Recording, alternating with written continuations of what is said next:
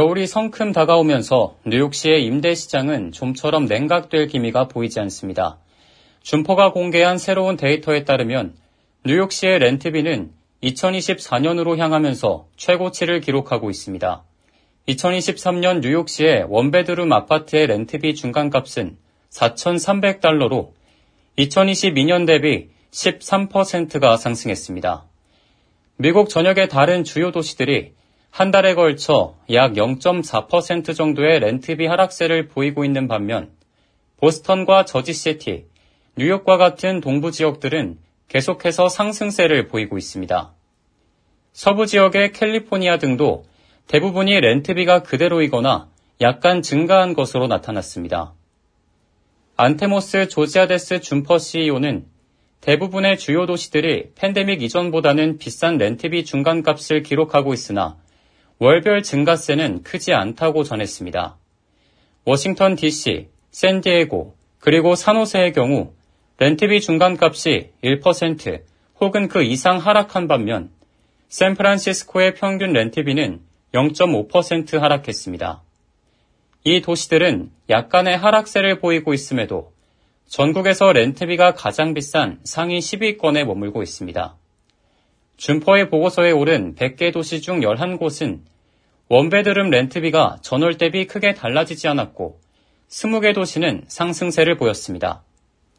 뉴욕시가 4,300달러로 1위를 차지했고 이어 저지시티가 3,090달러로 2위를 기록했습니다.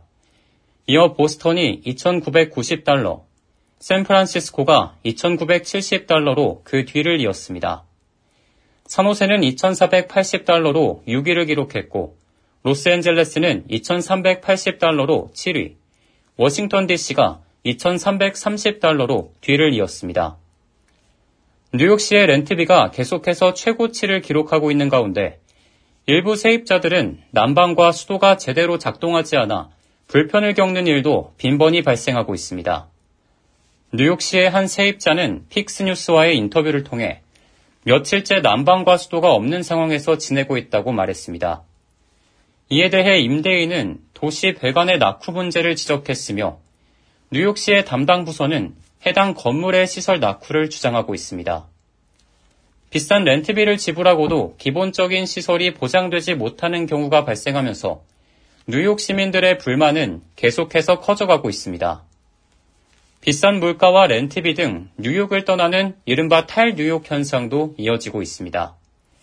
팬데믹 이후 나타난 탈뉴욕 현상이 지속되면서 뉴욕주는 총 소득이 급감했고 지난 3월 기준 실업률은 5.4%를 기록하기도 했습니다. 반면 플로리다의 경우 고용이 4.5% 증가했는데 이는 뉴욕을 벗어나는 사람들이 대체로 플로리다로 이주하고 있기 때문으로 분석됩니다. 플로리다주 고속도로 안전부 데이터에 따르면 올해 들어 만 명가량이 뉴욕주 운전면허증을 플로리다주 면허증으로 교체한 것으로 나타났습니다. 이에 대해 뉴욕포스트는 면허증 교체는 장기 거주 의사를 밝힌 것으로 해석할 수도 있다고 평가했습니다. K라디오 박하율입니다.